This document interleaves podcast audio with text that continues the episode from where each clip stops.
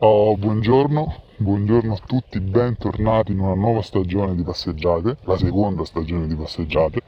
Io spero che l'estate sia andata tutto bene e vi do il benvenuto in questa nuova stagione introducendovi un nuovo format che andrà in onda ogni lunedì, sempre alle 8 di mattina, e si chiamerà Letture.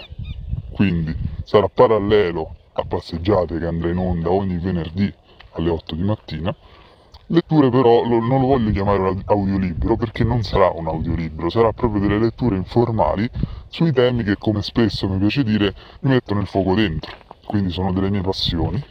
E come l'obiettivo di Passeggiate è quello di trovare dei modi per stare bene, ho capito che leggere, quindi ritagliarmi dei momenti per poter leggere sui temi che mi appassionano, mi fa stare bene.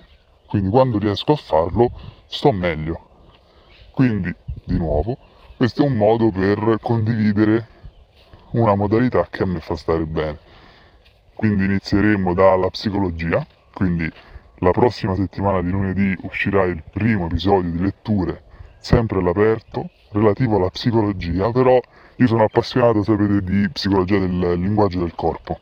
Quindi sarà una lettura informale di un passaggio che mi interessa, di un libro che sto leggendo di Marco Pacori, relativo proprio al linguaggio del corpo, perché mi piace